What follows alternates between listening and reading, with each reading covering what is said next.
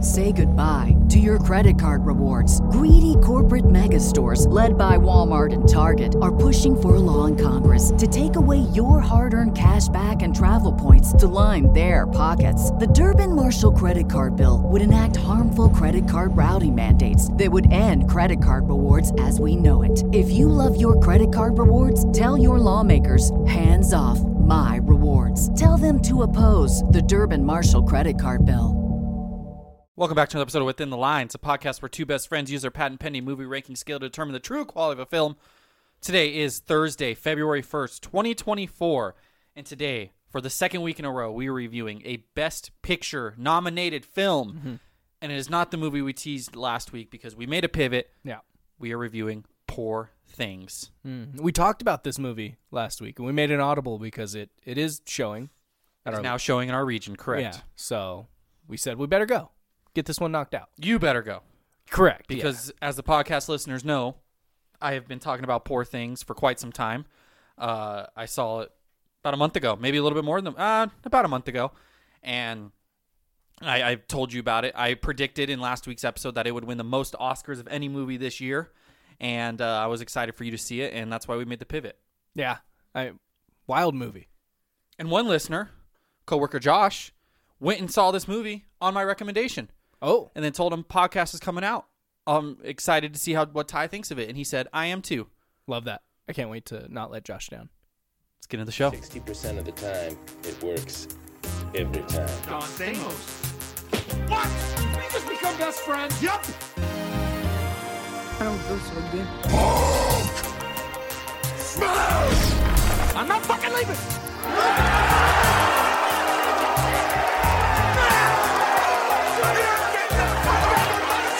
The show goes on.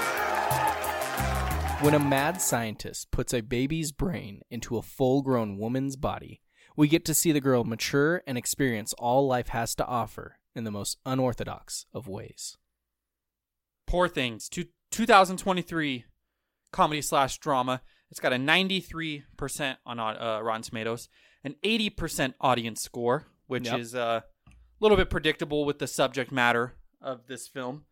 Um, it is nominated for a lot of awards. Uh, it has become, I, I would say, the um, the vice president of the film bro community during this Oscar cycle because I still feel like Killers of the Flower Mo- Moon, the film bros are trying real hard, real hard to make excuses why that movie's not going to do nothing. Um, but I think this movie has become the the film bro fallback plan. Got Um, and I know that just based on the clientele that was at the movie theater when I went and saw the movie.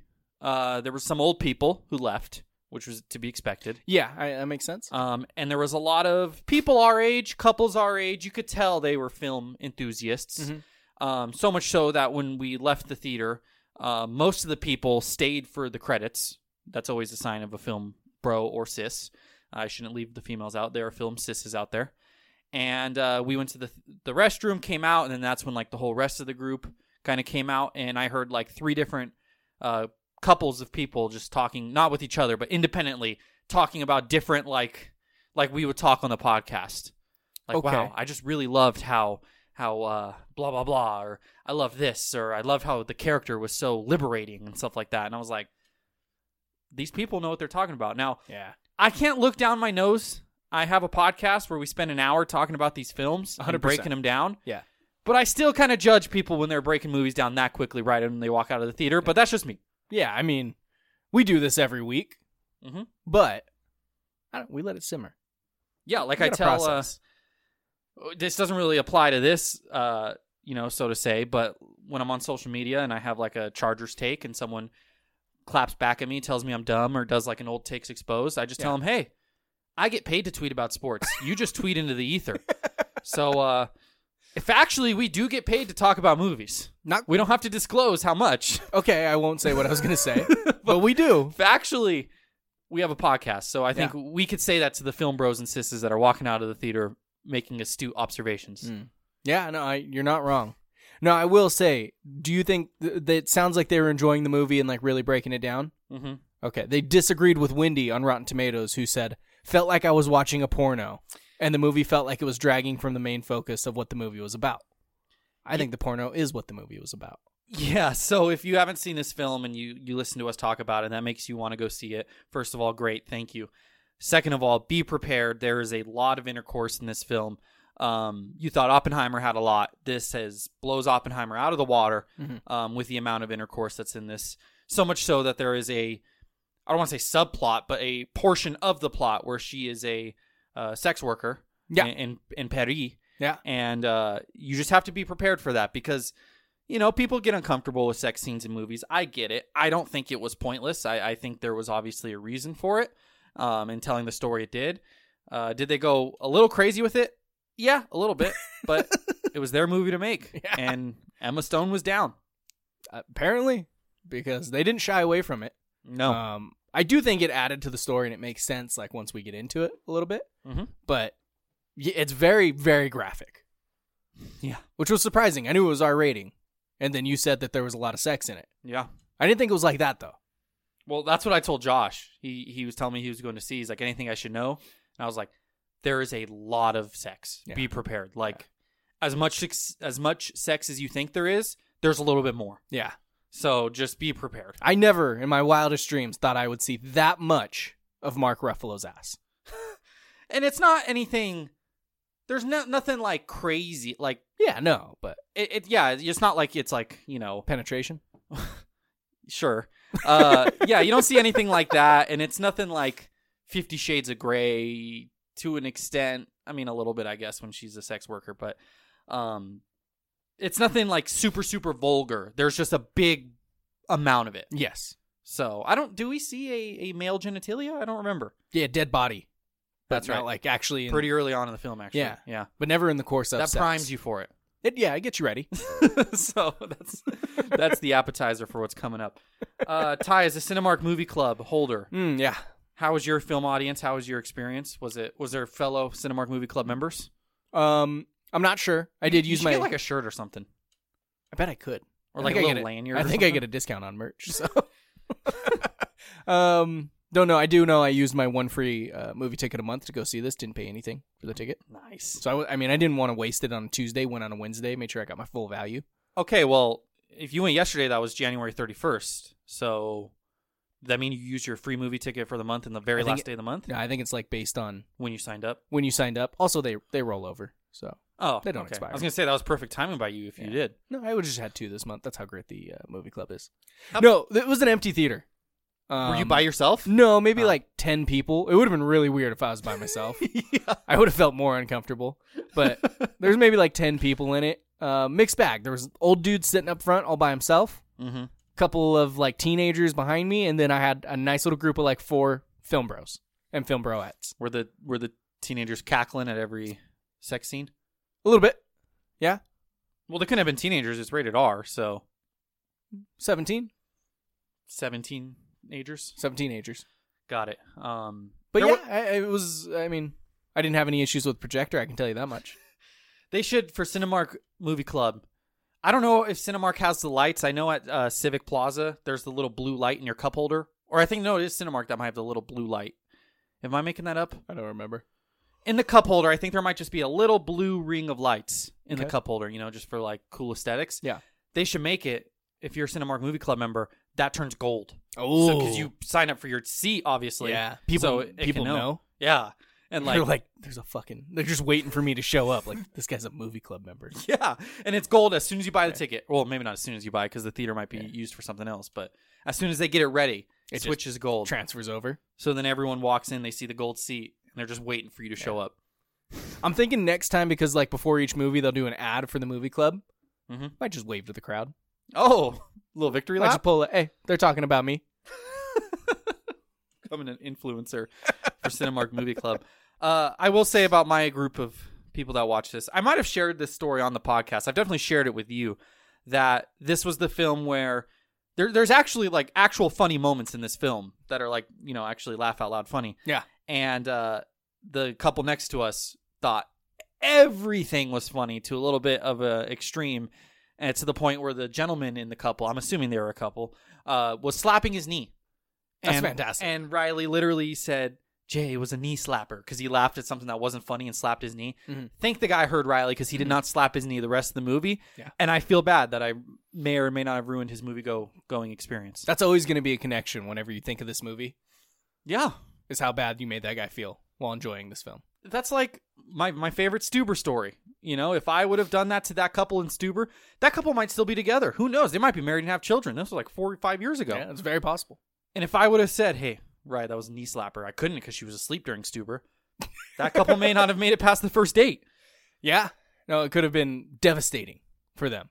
But uh no, in this movie, honestly my crowd was kind of quiet. I had a couple of like I was laughing out loud moments. Slap your knee. I didn't slap my knee, but like there's a couple times where it was a very quiet, empty theater. I was the only one making noise and I was like, "What the fuck?" I didn't like it. All jokes aside, whenever you have a genuine genuine knee slapper moment and you actually slap your knee, not doing it ironically, Mhm. that's just like top five moment of your life. I feel like. Yeah, it's fantastic. I, I almost had a knee slapper moment reading one of your uh, previous tweets. Thanks, Ty. Yeah.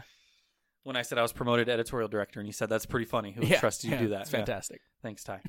um, let's jump into the scale. I'm a little. Uh, I'm excited to talk about this. I'm intrigued to see how my analysis and breakdown is, considering I saw this a month ago, and usually it's pretty fresh when we do movie reviews. Yeah. If it's an older movie, I rewatch it, or it's a movie we've seen in the last ten days or so. I think we did this before with another movie where I saw it before you somewhat recently.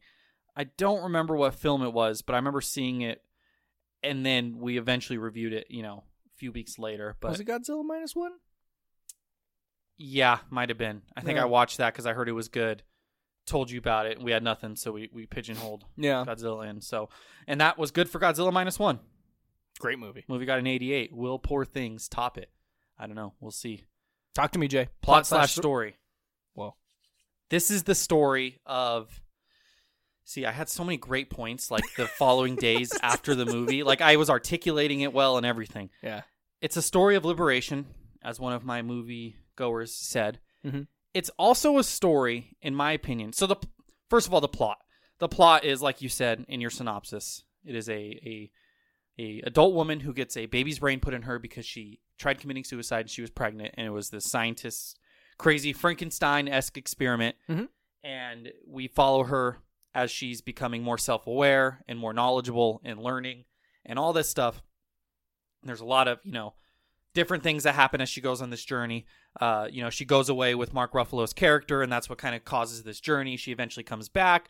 Then, you know, she finds out who she really was before she died, you know, kind of rights that wrong. And then you get the ending where she's with the guy who originally proposed to her. They turned her old husband, who was a jerk, into like a chicken, Mhm. and uh, all is good in Chicken? the world. I don't remember what it was. It was a month ago. Goat. go. I believe it was go. Thank you for clarifying that. That was a that actually might change my score. Okay. Um, the story is a story of liberation and a story of humanity. Okay. And I, I, I hate talking in vague terms like this because this is something someone would read online Yeah. and recycle it.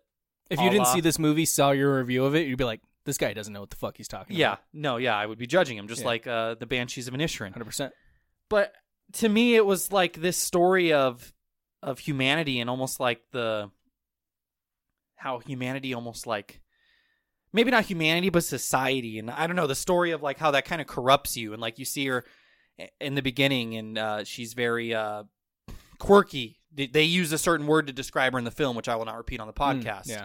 um but you know and it, it's weird and she's playing this quirky character and it's very obvious she's a has a one year old mind and a you know 30 year old body or whatever She's very adolescent despite being a full grown woman. yeah and um she goes through life and different things happen and she discovers things and like it, whether it be all the sex with mark ruffalo Mhm. or seeing all the uh, poor you know slaves or whatever they were in the one town they were in and they're they're hungry and starving and that Yeah. kind of was her first kind of turning point in the film where she woke up and she realized life isn't just this grand adventure where I can go to these pretty places and just have furious jumping all the time Yeah. um, you know, and you start seeing her become more sophisticated and more, um, you know, self aware and all this stuff. It was almost like an accelerated. I've never seen the movie, but it reminded me of like an accelerated boyhood. It's just like you watch like the growth of an entire character throughout their life in two and a half hours, two hours, fifteen minutes, whatever this is, and just the the underlying messages of humanity and societal pressure, and I'm sure there's even some feminist undertones and how unfair it is, you know, for the different um, what's the word? Um, standards for sex for men versus you know when it was Mark Ruffalo just taking advantage of her, it was all cool and dandy, and then she wants to be a sex worker, and it's viewed as like this Yeah. bad ugly thing by Mark Ruffalo. So I think there's a lot of underlying tones about this, and it's one of those films where like a film instructor in college, not to brag, I took a film class, Yep. uh, can assign this movie, and there's almost like four or five different essays you can get out of it based on different themes. And like, I feel like, I, I feel like this is one of those movies. I always shit talk people who say this, but I feel like this is one of those movies where there really is multiple interpretations. and even if you don't have like the the director's direct interpretation, there's just so many deep thematic themes that I think are obvious enough. They're not in your face obvious, but they're obvious enough where the audience can understand it. Because the the flip side of that is when it's like you're really reaching for straws, and then it's like, come on, you didn't actually think that. Yeah. I got a bird brain, and I thought all this, so I gave it an 18 out of 20. Yeah, no, I, I mean, it's digestible enough. There is a lot of deeper shit when you think about it and everything, but it's not like buried within. And like you said, you're not grasping at straws. Yeah, It's surface level enough to where you can pick up on some of it. And then when you look at it as a whole, you see like the, this story of life and this Mm-hmm. person. I, I, there was a book that I believe we read in middle school Flowers to Algernon. For Algernon. I'll- yeah, A- And it's about a mouse where they en- enhance his intelligence, and he starts out little mouse brain, I thought it was a human. Ha- mouse. I thought it was a human for the longest time too, and then I was trying to find the book. Whoa, this is like Bernstein Bears. Yeah, no, I, I 100%. The whole movie's a mouse, was a book. or the whole book's. A- Yes, I thought they tested on the mouse and then gave it to a human. no. Laboratory mouse who has undergone surgery to increase inte- his intelligence by artificial means. I thought the same thing, and I couldn't Wow. find the book, and then I realized it wasn't a human; it was a mouse. Mandela effect, right there. But it starts out, and like the dialogue and everything is the thoughts of this at a very, very simple level. And even the spelling is wrong. Correct. Yeah, it's Yeah. a fucking awesome book. Yeah. which you're not ever going to hear that from me.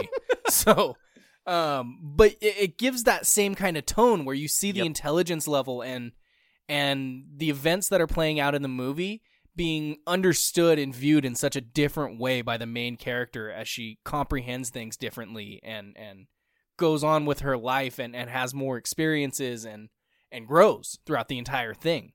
And it's her going on this adventure, seeing all that life has to offer, the good, the bad, And the ugly. and the ugly, Mhm. all in between, Mhm. and and seeing it through this lens of a character who at first it's all about just enjoyment, Yeah. and she doesn't give a fuck. She wants to have sex. She wants to go on adventures. She's like, yeah, I'm gonna get married, but also I'm gonna leave you and go have sex and go on a boat. yeah. and then while on that adventure, like witnesses the ugly side of humanity and what it, it also is outside of just good times, Mhm. and all of that is just so interesting to watch as this movie plays out.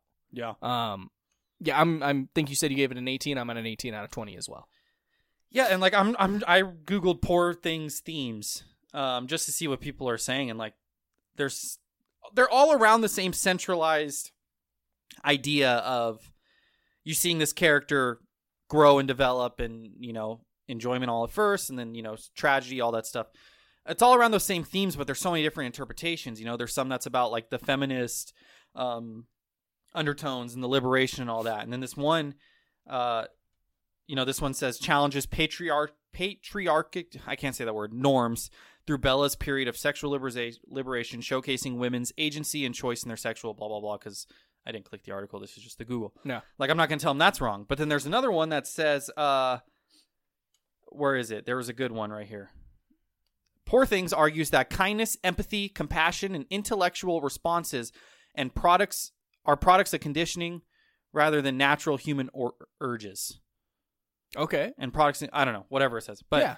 there's like different takes uh, for this film, you know. Mhm. And I'm sure one of the most Google things, maybe this is a good SEO play. Uh, maybe I need to get on that. Is like, what does what is Poor Things about? Yeah. and there's just i feel like there's a lot of different meanings and i feel like everyone can interpret it a little bit differently because we're all kind of doing this at a much slower pace ourselves we Yeah. all started really dumb we're all going to get smarter and then we're going to get dumb again when we're old i'm already on the de- decline baby Yeah, you are. no, a 100%. Like you said, it's it's. There's so many different interpretations, and there is a lot of different ones that are right. I mean, you look at it from the maturing and seeing the world around you. You can look at it from the liberation and Mhm. and her having that. You know, she was fucking trapped and and not allowed to leave and cooped up in in the lab house. I don't know. It's kind of both. Yeah. And you know, windows were locked and shit. And then she meets this guy who's freedom. Come have an adventure with me and and make your own path type thing. And so she jumps at the opportunity, leaves with him, goes out and does her own thing. And so there's there's that angle from it. There's so many different ways to watch this movie, but watching it all unfold and especially viewing it through the eyes of of Emma Stone's um, Bella Mm-hmm. it's just so fucking cool.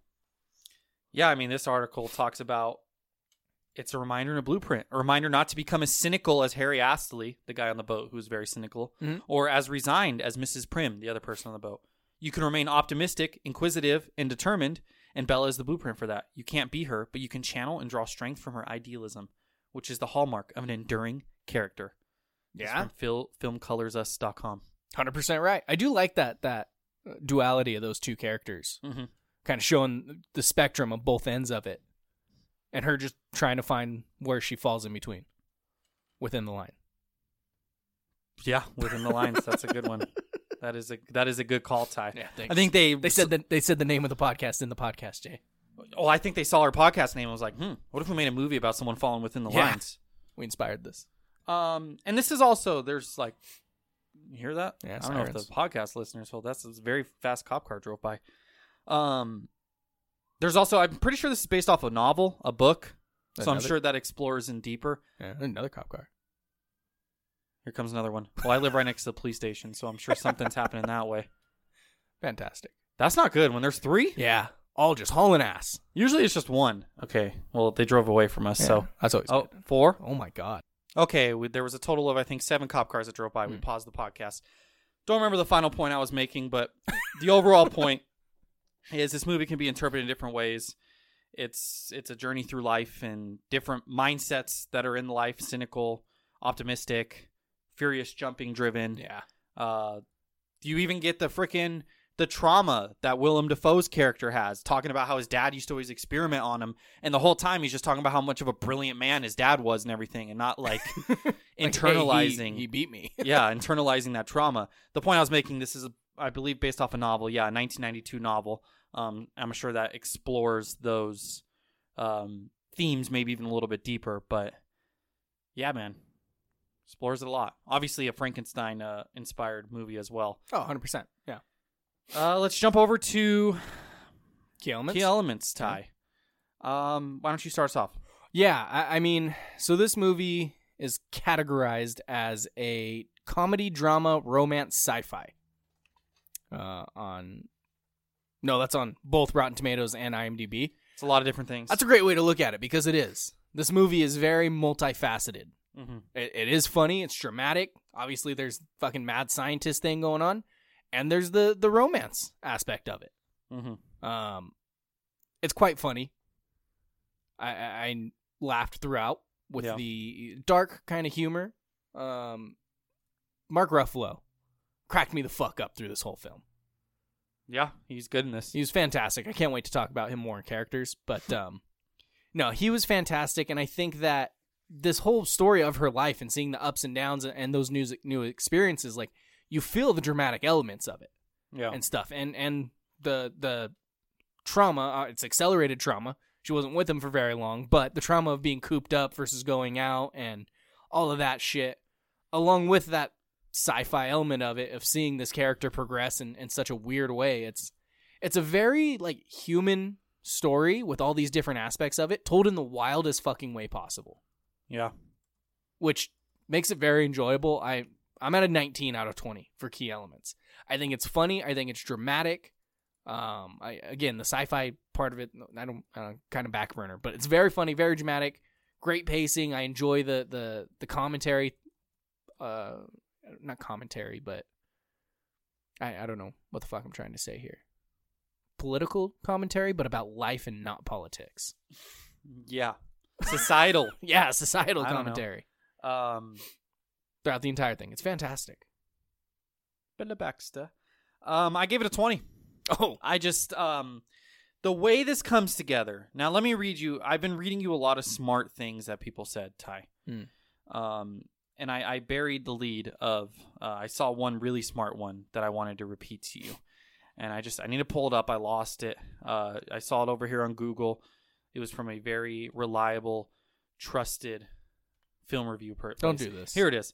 Um, this person was genuinely blown away about how, how all of the elements, keyword key elements, Oh, the cinematography, the acting, the plot, all come together to tell this deeper story about humanity and liberation. So well made. yeah. Whoever wrote that knows what they're talking about. Jay, who's the author of that? It doesn't matter. Who's the author of that? Doesn't matter. Was it you?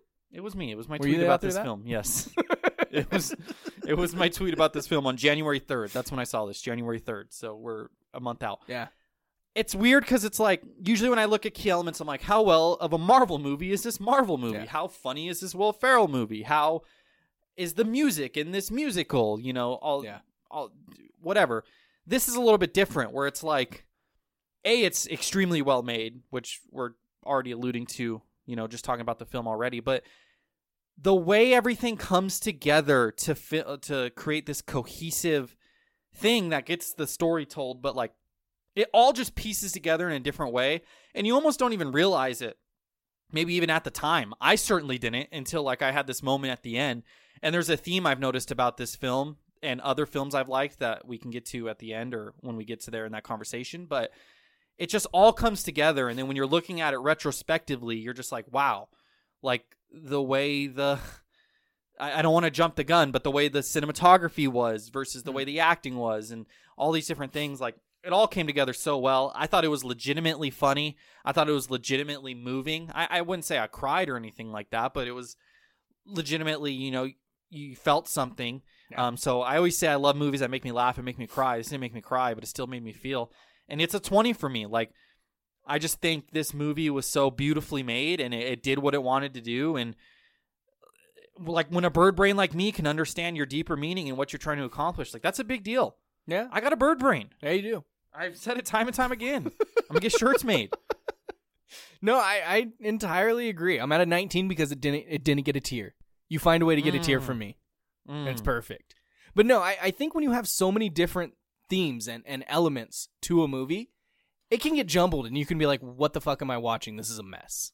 Yeah, This does Yeah. it in such a good way where it just works. It's funny when it needs to be funny. It's dramatic when it needs to be dramatic. It's, it's quirky, when quirky. it needs to be quirky, but it makes sense. provoking. Yeah. It, it just works so well together.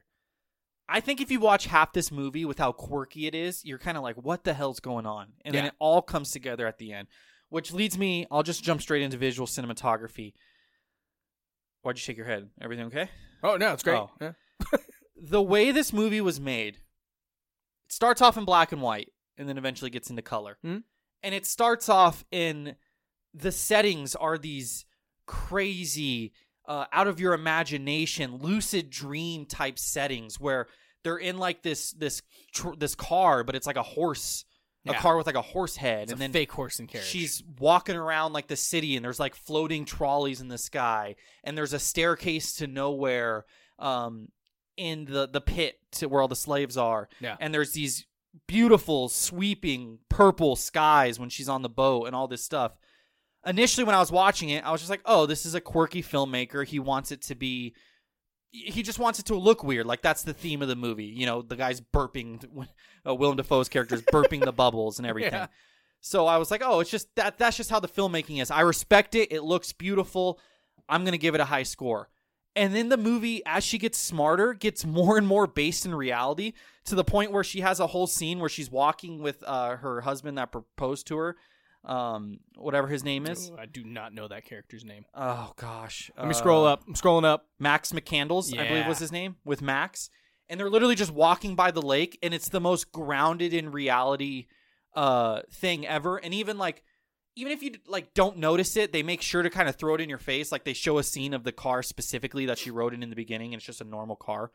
Um, but it's kind of hard to miss the the drastic changes and how it was so just the quirky. I don't even know like the words to explain it.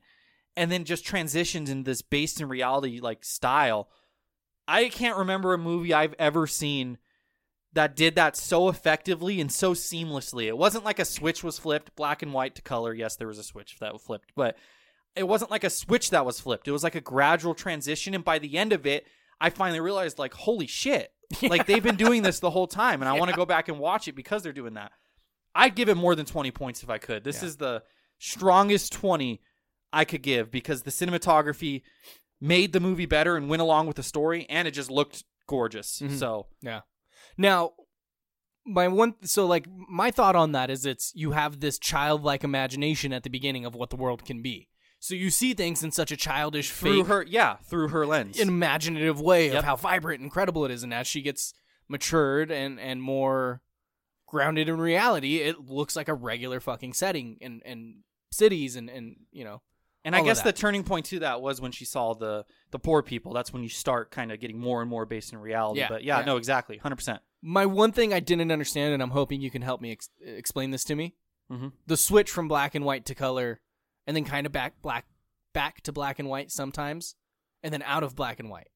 Did you understand why? I don't why remember what was them what? going back to black and white. So it was black and white at the beginning, and then we get color with Bella, and then we jump back to black and white when it's just um, William Defoe and the Max character. Mm.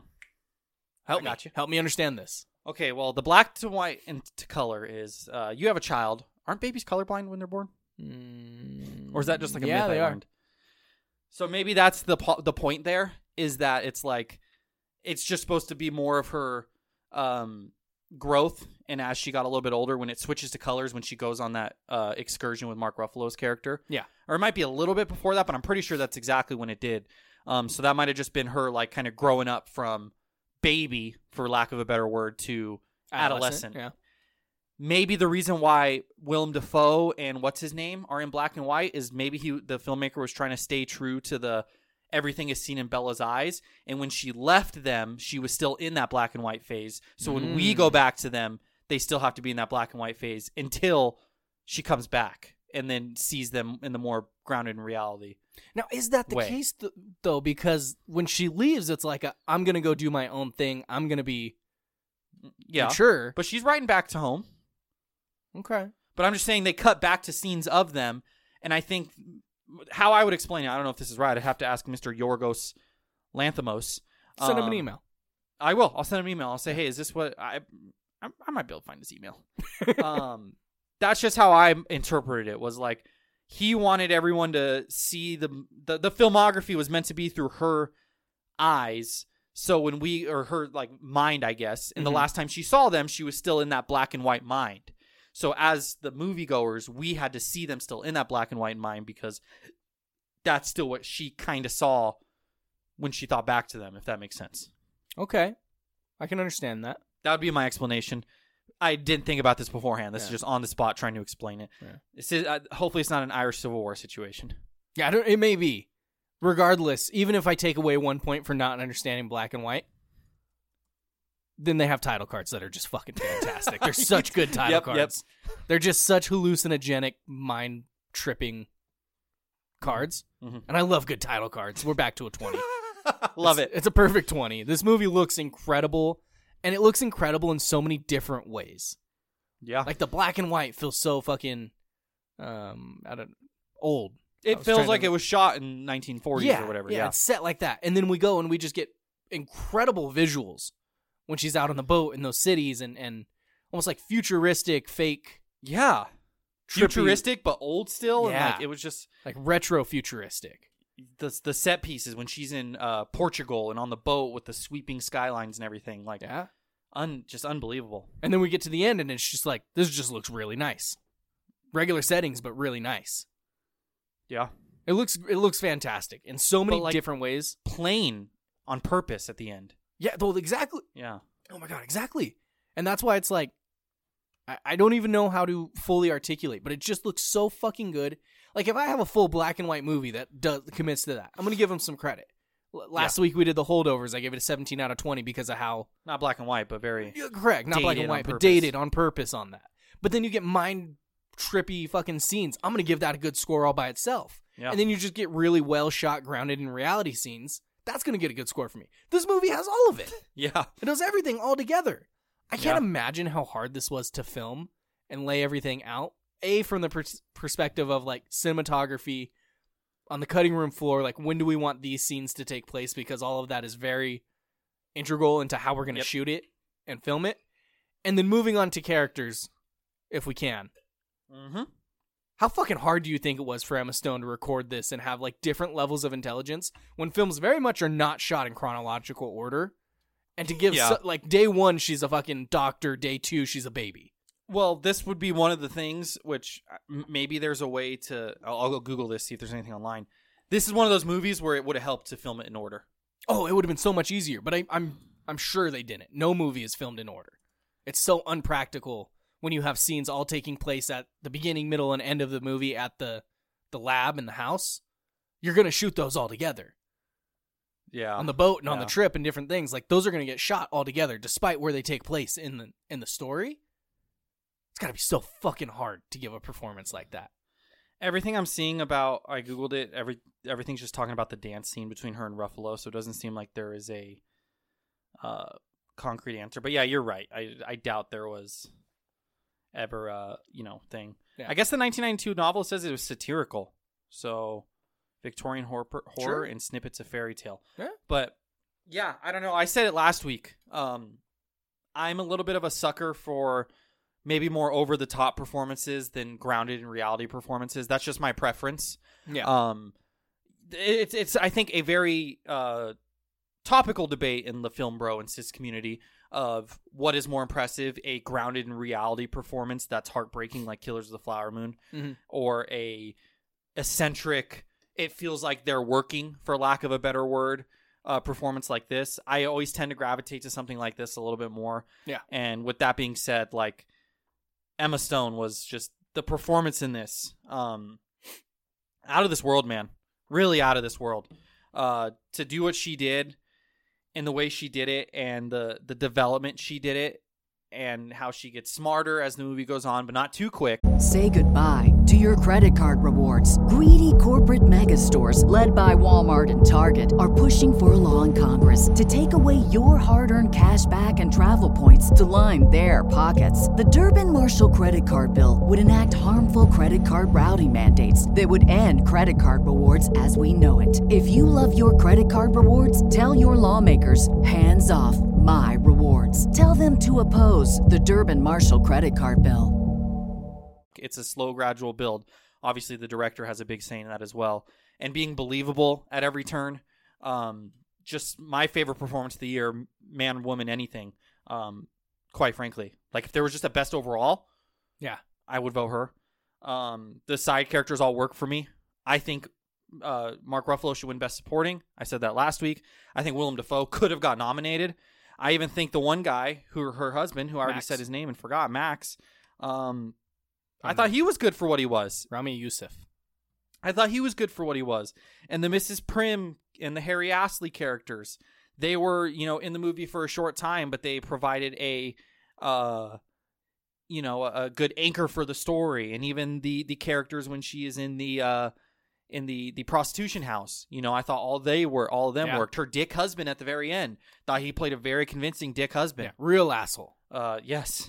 Yes, very big asshole. Definitely deserved to get his brain swapped with a goat. yeah. And that goes back to the plots in the story. You see why the original Bella Baxter committed suicide, and then you see the new Bella Baxter with her new uh, input on life taking control of her own situation, Yeah. which is what she did. I gave it a 20. Rare Yeah. for me. Rare to give a 20 out of 20 for characters. Didn't but- even give it to Oppenheimer, which notably has more Oscar nominated. and it has it comes down to the fact that Emma Stone is quote unquote working. Like I said, I just I'm always gonna slightly prefer that.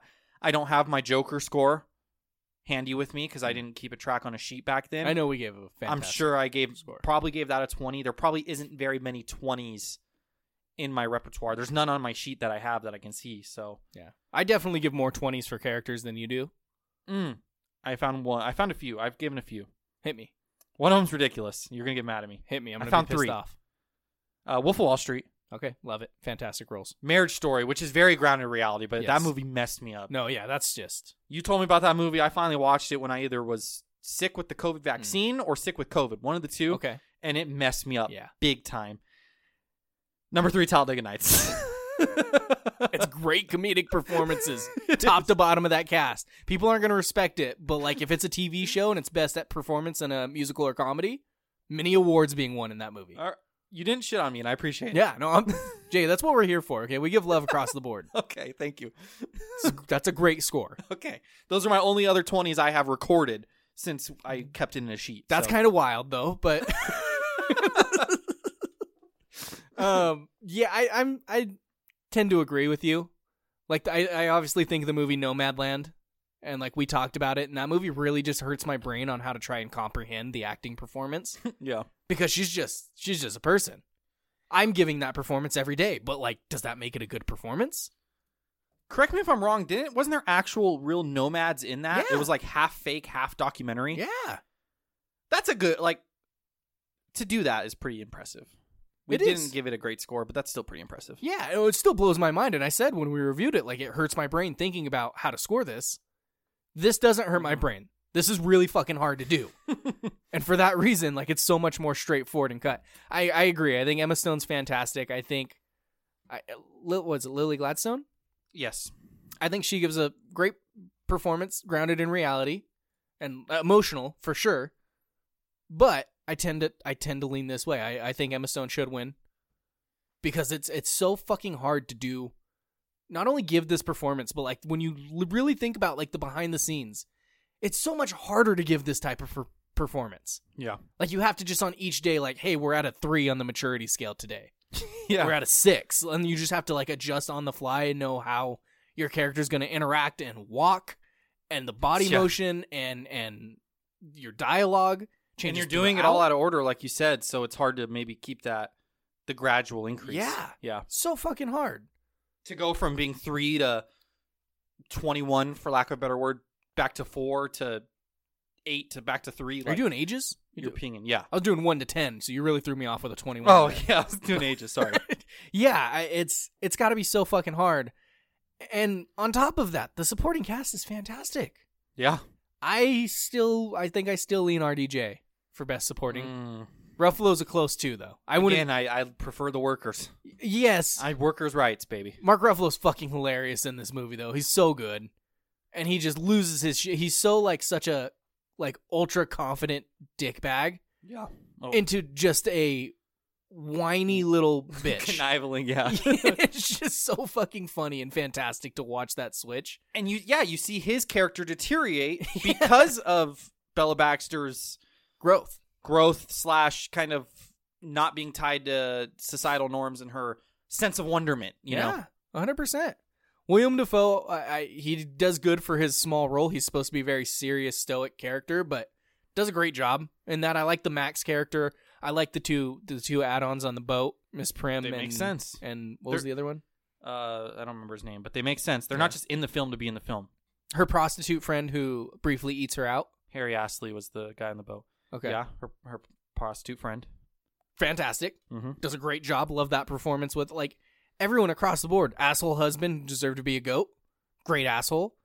Like everyone carries their weight, and then you just have two really good shining performances at the top of that with Emma Stone and Ruffalo. and i didn't even mention the jarring this is back to my great holdovers point from last week one of my best points i've ever made on the podcast okay, of the kid being I don't a even jerk I don't even remember it. the kid being a jerk at the end versus the beginning. At the beginning, it was a comedic Oh. thing, and at the end, it was like a serious ear jerk. Yeah. And everything changed around it except Him. you get Bella Baxter reuniting, not reuniting, but uh, coming back, and there's a new Bella Baxter. They tried making another one, Yeah. and the the stark difference between how educated and everything uh, Emma Stone's character looks versus the new version of her, and like it, then it smacks you in the face, like wow, Yeah. this Like- development has happened and i almost i noticed but i didn't notice because it was so gradual It's just such a slow two and a half hours nearly of build up to get to that point, and then it, it's kind of like like with kids. Like you'll you'll say Xander looks so much older every time you see him, and I so don't much see him bigger every day. because you don't see him every day. So to see Yeah. that jump of like holy shit, and that would- just puts it right in your face. She's looking herself in the mirror, but two and a half hours ago, movie time, mm-hmm wild. i wish i saw xander every day I'm sorry. it's just it's great performances top to bottom. Everyone does a great job at doing what their job is. did you Um, give your score twenty?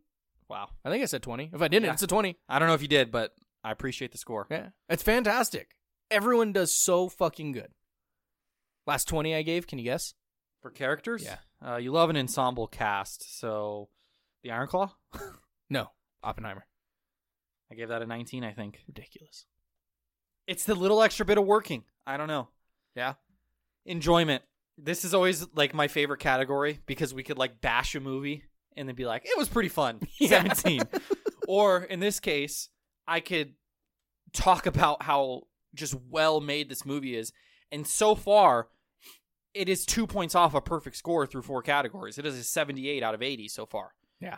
So then, you like anyone listening is like, enjoyment's got to be a 20, right? All he's been doing is raving about this film. I gave it a 16 Okay. um it's just it's one of those examples of i enjoy like i obviously i enjoy talking i maybe enjoy talking about the film more than the film itself i shouldn't say it like that that makes me seem like i didn't like the film but No, I think there is like when we actually dive into it and talk about how much we appreciate the different Yeah. aspects of it, it can be viewed differently than how much we actually enjoyed watching it. yeah and like at the end of the day like obviously the 16 is a very high score so sometimes i have a tendency to down talk when i don't give like a 20 i'm not going to do that here I- i'm not going to explain why i didn't get a 20 i'll just say i enjoyed it a lot there's a lot of sex and you know that can be hard to digest for some Oh, and maybe the 16 out of 20 is a reflection of that for just the average moviegoer. yeah, Um, and look, like the enjoyment category is meant to be a little bit of turn your brain off Hollywood action. So I enjoyed how well made this was and really enjoyed everything about it. But like, yeah, I'm gonna give a little bit more love to Guardians of the Galaxy Volume Three, uh, to Spider Verse, to even Barbie because it's just a fun movie, you know. So I give that uh lower than those, and 16 out of 20 is still a very good score. So yeah. I, I mean, there's a lot of different ways. I do like. Don't get me wrong. A really well made movie that I respect all the different aspects of it. Like, look, we do this every week for fucking years now. I enjoy watching a movie like that, where like as I'm watching it, that's just how my brain kind of works now. That ups the enjoyment score a little bit for me. mm, your IQ's gotten bigger. It has Higher. Yeah, Okay. I look Fair. at it from a different thing and like noticing the different cool shit that they're doing, and like literally me thinking of behind the scenes, like, wow, this had to have been really fucking hard to film. Mhm.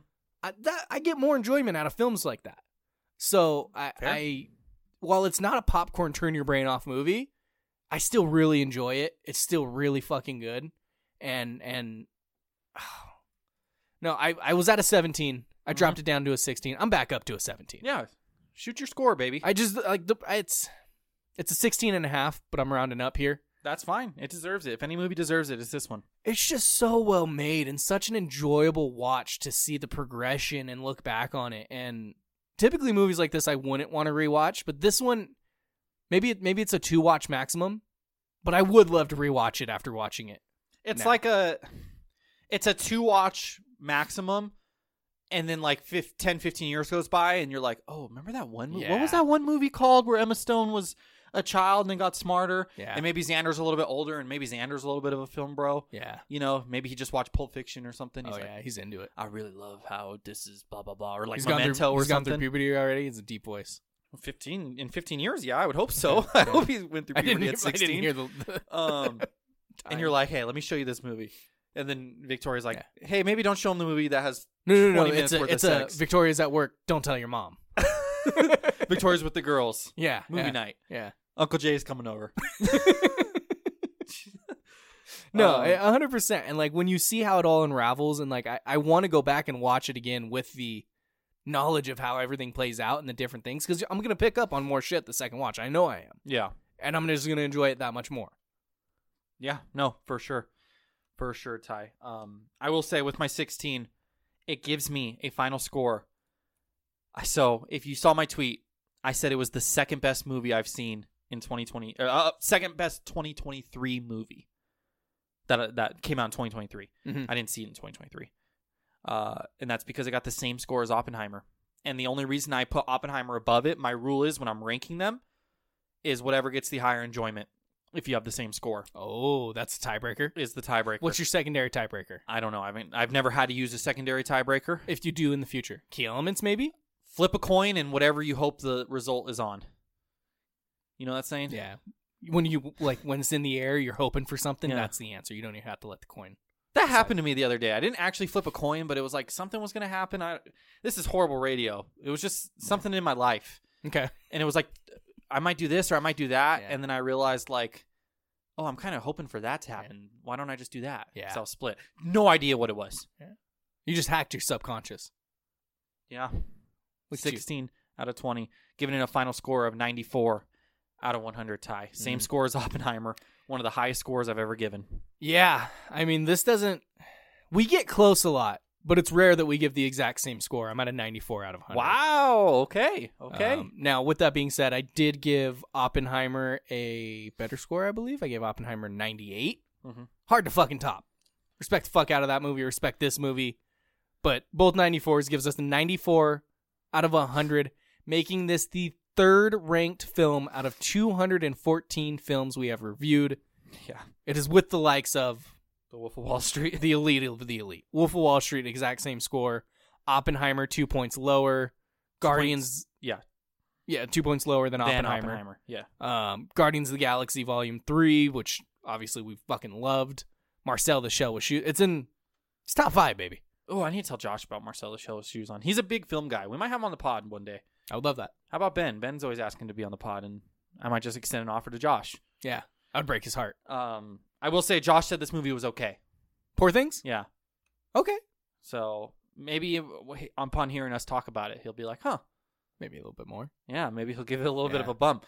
Now, this, it makes me sad that Poor Things came out this year because I'm looking at like the previous Best Picture winners and um, what even won last year? Oh, Everything Everywhere All at Yeah. Once, which got a high score. 91 and a half. I give it a 93, only one point lower than this. So Yeah, it just feels like this movie was second might come second place this year. I actually wouldn't be surprised if it won, and quite frankly, I wouldn't be upset. My vote would be Oppenheimer, um, if I were to be on the ballot.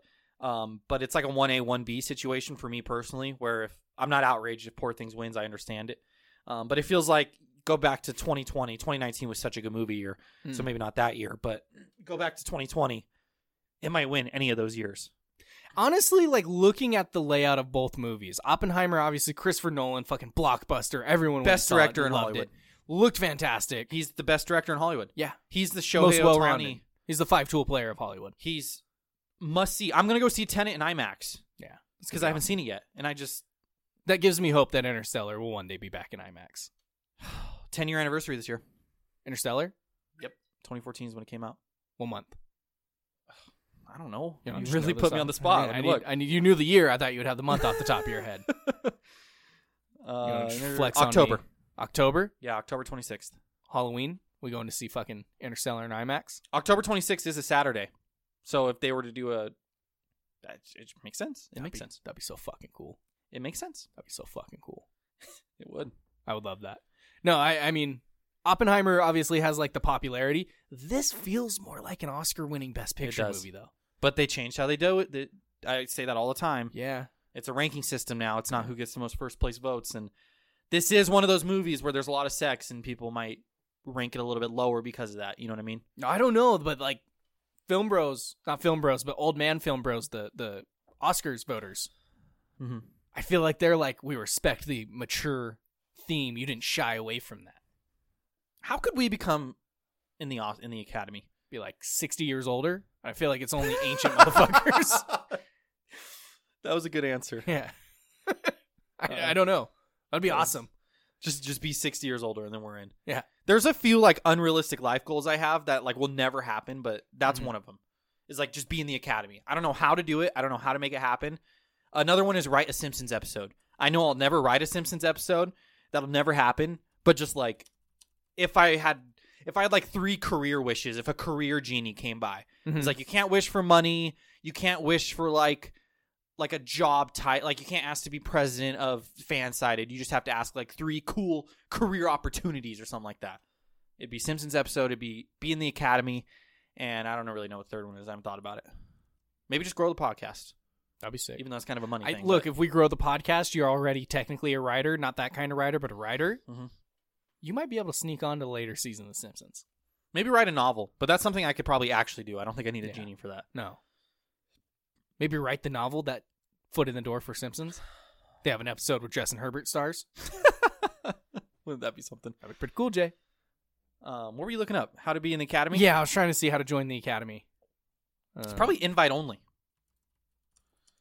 You think How it's- to join the Academy of Motion Pictures. Is that what it's called? I just put Academy Oscars. Uh, the Academy's membership process is by sponsorship, not application. Ooh. Candidates must be sponsored by two Academy members from the branch to which the candidate seeks admission. You got to know people. Additionally, Academy Award nominees are automatically considered for membership and do not require sponsors. Oh, so if you get, so I have to get nominated for, for an, uh, an Academy Award. Academy Award nominees. How Are big is automatically the Academy? considered a, a lot of people, a lot of people. See, I was under the impression it was just a bunch of old fucks. No, it's a lot of people. But you're telling me Emma Stone's part of the Academy? D- yes, does she vote? I don't know. Interesting. Um, but over ten thousand five hundred. Really? yeah, it's big. Yeah, I was thinking maybe like uh like like MVP, where it's just like Mm. 52 guys in the country who vote. Well, we have over 10,000 people deciding the Oscars, and we only have, I think it's like a dozen people that decide the MPAA ratings, and no one knows who they are. So, Yeah, those people are fucking mystery. yeah. I watched a whole documentary on it. It's like blimps. Do you know how many blimps there are in the world? Seven. Yeah, I don't know, but it's not There- that many. One flew over Asperia the other day. It's Did you wild. see it? Yeah. Took a picture of it. I was like, there's a Goodyear blimp just flying by for no reason. Those fucking people are as rare as blimps. there's a whole documentary. It's, uh, I forgot what it's called, but I'd go, I'd recommend it. Interesting. The best part about the documentary is about how flawed the MPAA is. It's ridiculous. and like ha- the difference if you get an R rating or a non-rated, you Mhm. know, and how they're uh, they contradict some of their policies. Like they'll let this happen and still be R, but if this happens, which seems l- not as bad, it's not rated. Yeah. Um, and the best part of the whole thing is at the very end, uh, they send the documentary to the MPAA to get it reviewed. The whole documentary where they're bashing them the whole time, Fuck and then yeah. in the documentary itself, it's like, now we're gonna send it to the MPAA or whatever, and it's pretty funny. what do they get? Uh, I don't know. that feels like a big part of that. Um, I think it got not rated. Oh, they didn't even they wouldn't accept it. The film is called This Film Is Not Yet Rated. Not yet rated. That's the name of the film. But did it ever get rated? Uh, I'm not sure. Uh, n- therefore, the oh yeah, the MPAA rated an early version of the film NC-17 because it showed NC-17 uh, scenes, and then the the filmmaker, who was Mr. Kirby Dick, Mhm. appealed this rating so he could chronicle both the rating and the appeals process of the early version of the film and the final version, which, true to title, is not rated. So the early version, I'm so sorry. What's his fucking name? Kirby Dick. Curvy Dick. I don't Kirby Brian Dick. know why, but Brian makes it better. oh, that's fantastic. Uh, one last poor things point. I didn't. I never landed the ship. Yeah. I said there's something I noticed about films that I like, and it's the slow, gradual. It is a slow, gradual turn development, whether it's the change of cinematography. And I say that to go back to the creator. And the thing I loved the most about that film was the gradual transition from the good guys and the bad guys swapping in the mind Yeah. of the audience. When a movie does that, and it's not just like a turning point, because 90% of movies are just turning points, but you get that slow turn, slow build, slow reversal, whatever. I'm a sucker for that every single time. So that's just, I think, what made me like is part of the reason why I like this so much and why I liked the creator. Yeah. You only gave it an 83, but gets For lot of that praise. movie, that's a great score. Yeah, it- that's fair. no, I I enjoy those a lot. I also enjoy like oh fuck moments too. Mm-hmm. Like I think of uh, another Mark Ruffalo banger with uh, Leonardo DiCaprio. Uh, was it Shutter Island? Never seen it. It's like got a it ruined oh, for me. It's like a oh fuck moment at the end, and then you go back and you see like all the hints of it. I feel like both are fantastic. Best Scorsese movie? Mm, Most like no. M Night Shyamalan Scorsese movie? Oh yes, confidently yes. No, Wolf of Wall Street Scorsese. Oh yeah. That's the thing that really makes me upset. We do shit talk Scorsese a We lot. do- and he has so one of our much. highest rated movies ever. He's third on our scale, yeah. just chilling up there. But we are man enough to not give him, let him coast by. And he should want that. Out of this two podcasters, he should want us to hold him accountable. That's who he's looking towards. He doesn't want all these people that are just, yeah, you're so great. Everything you make is great. No, he wants to be held accountable. Yeah. And we hold him accountable. You think he gets sick of the Oscars? Like I can't believe they're just fucking praising me again. Yeah. It's like I tried making that movie boring. They don't get it. that would actually be pretty funny if, like, He's like that's why I self funded it so I can make it bad. he's, well, Apple funded it. It's a Coppola is uh, self-funding the movie this Oh, year. that's right. Yeah, Apple paid a lot of money for this not that great movie, just so they can say they have an Academy Award-winning movie under their belt. So uh, it was Academy Award nominee. Well, they're hoping it's w it's Yeah. gonna win. Nominee though. It's- If Killers of Flower Moon wins Best Picture, I might actually riot. I might show up at the the Dolby Theater or whatever it is, and a picket fence, maybe a maybe a torch on fire. Oh. No structural damage. I don't want to go to jail, Yeah. but I'll have a light up tiki torch okay. that you buy from like Home Depot. Okay. I'll do it. You got my word, Ty. Killers of Flower Moon wins Best Picture. I'll do it. I don't know, man. It says the film was produced by Scorsese's Sicula Productions and DiCaprio's Ap- Appian Way Productions. Yeah, they produced it, but Apple pays for paid for everything. I'm pretty sure still. It was like three hundred million dollar movie. It makes no sense. We talked about this. How is that movie three hundred million dollars? It's literally money laundering. Oh, entirely. So is everything Marvel. How much did Poor Things? Didn't even address that. Like thirty million. I was looking at it. It made money. Thirty five million That's to insane. make a movie that looks this beautiful. this fucking good. Yeah, Can you imagine what these directors would do with that much money? sell out because they all sell out Yeah. except Christopher Nolan. That's true. He's the the gold He standard. gets a two hundred million dollar budget and he still goes practical. Yeah, he's our north star. um, is AI coming for our jobs? Time This- to find out. Uh, poor things above the line. That goes without saying. Yeah. is AI coming for our jobs? Uh, Emma Stone puts her jerk husband into a goat, and he becomes like a goat guy. Yep. Good and dude. there's a lot of uh, experimental animals in this film from Willem Dafoe's character. There was like a, I think it was a pig chicken at one point, Picking.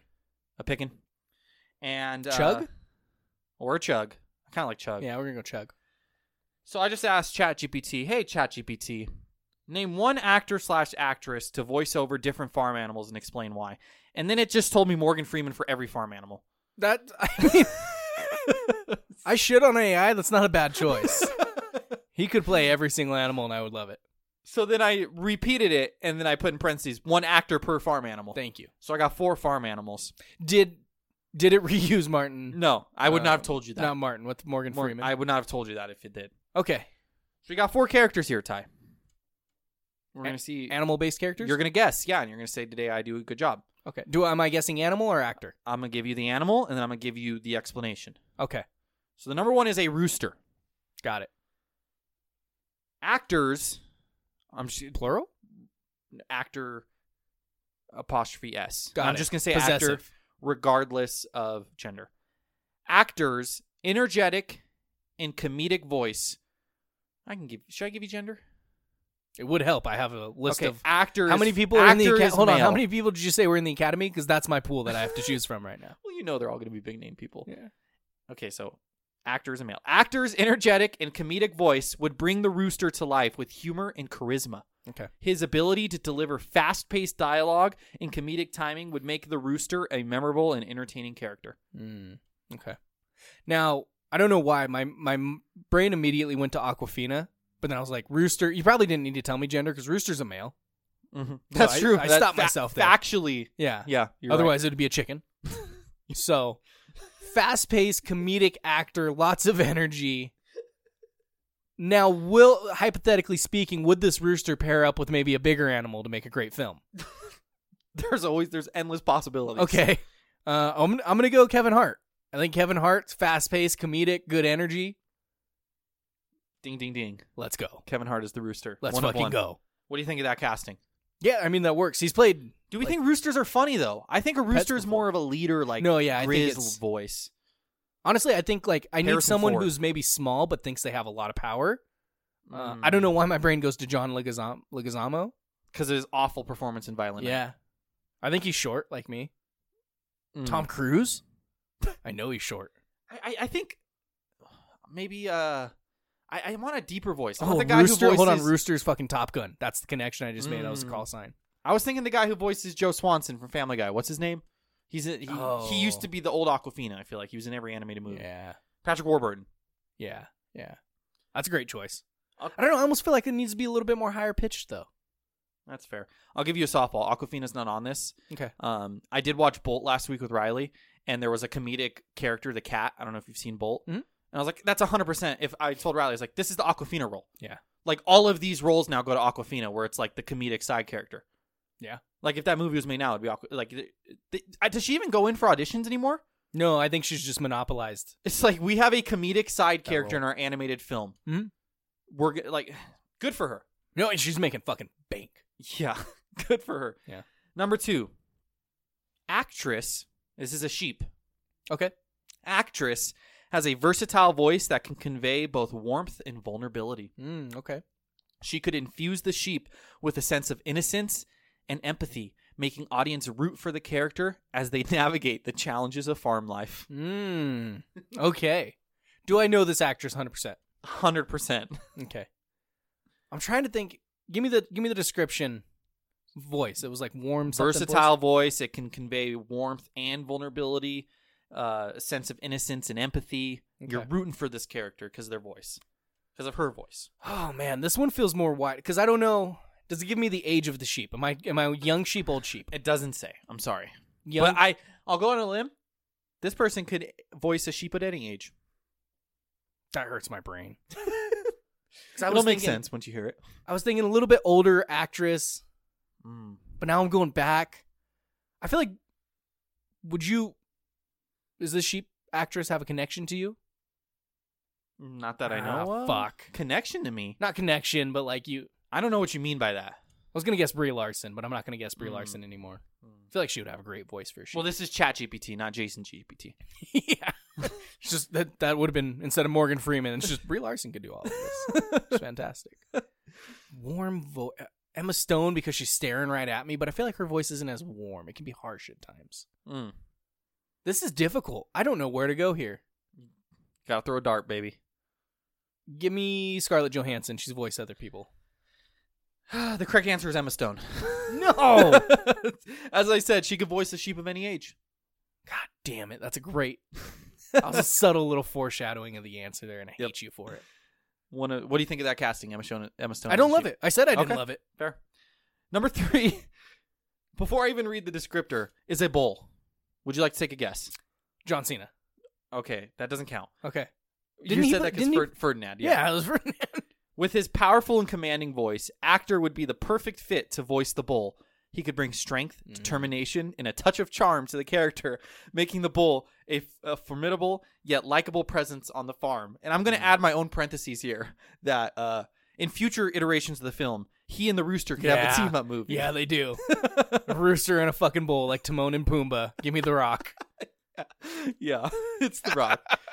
um, No, that's great casting. Rock yeah. powerful. He sounds like a bull. I think John Cena would His- also be a great casting. uh, you're overlooking the fact that the Rock's nickname is literally the Bra- the Brahma Bull in WWE. Didn't know that. Yeah. So kind of lazy on He's ChatGPT. got a lot. He's got a lot of nicknames. yeah. So I'm not going to shun myself for not knowing that. People's Champ People's Champ's the one that comes to mind. Yeah. and, and and The Rock is his nickname. that is yeah. It's not his legal name. WWE gave him the trademark though. Not sure if you saw that. No. but Yeah, he's on the TKO board of directors and they gave him full control of the Rock trademark. Fuck. So I think he was still paying them. Like how ridiculous. John Cena pays them still every cuz they trademark his own name. Is that his legal name? Yes.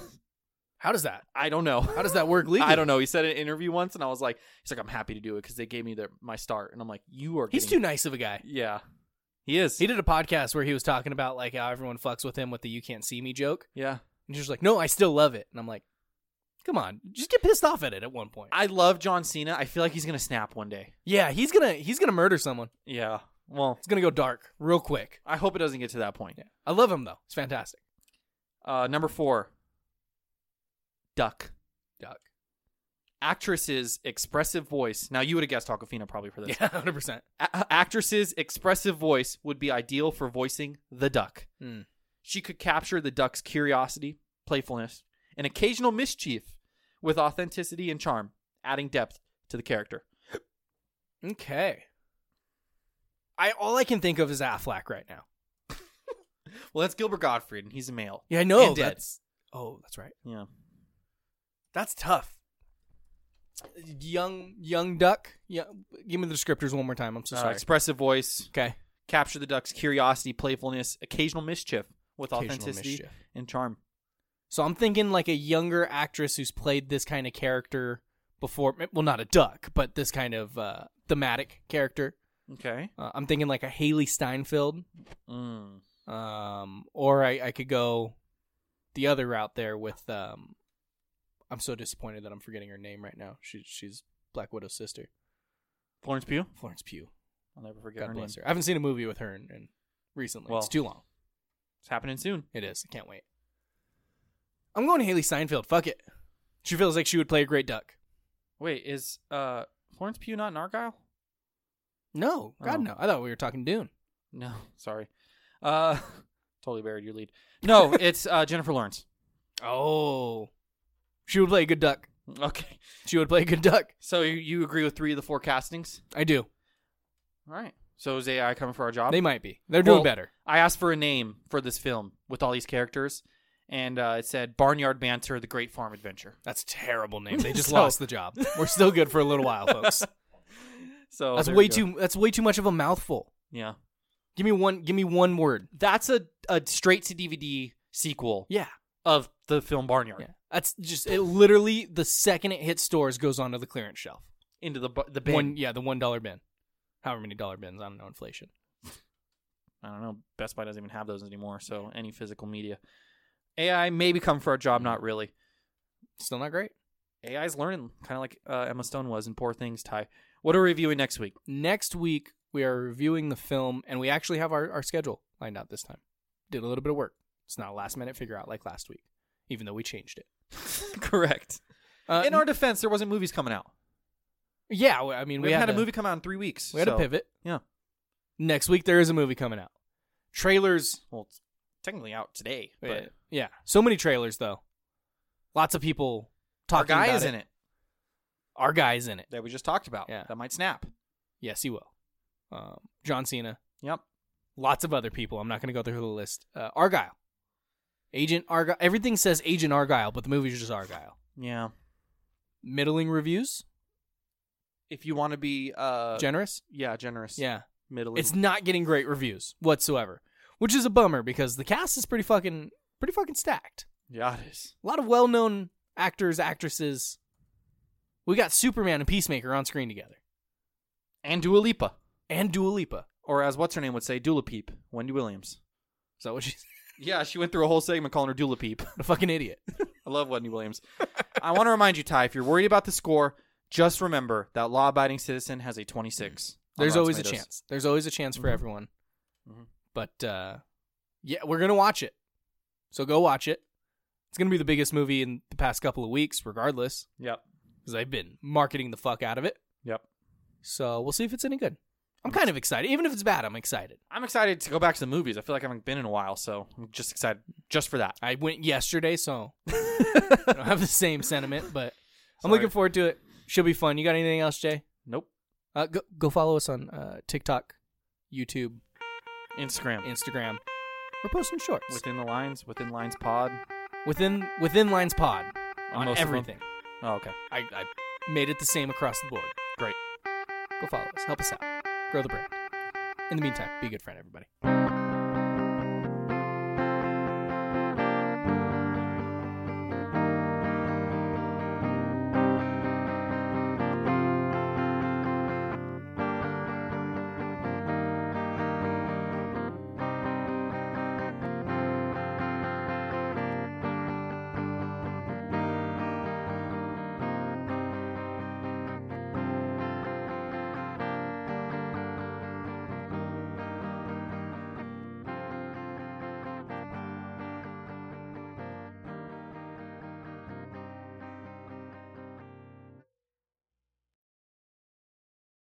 Say goodbye to your credit card rewards. Greedy corporate mega stores, led by Walmart and Target, are pushing for a law in Congress to take away your hard earned cash back and travel points to line their pockets. The Durbin Marshall credit card bill would enact harmful credit card routing mandates that would end credit card rewards as we know it. If you love your credit card rewards, tell your lawmakers hands off my rewards. Tell them to oppose the Durbin Marshall credit card bill.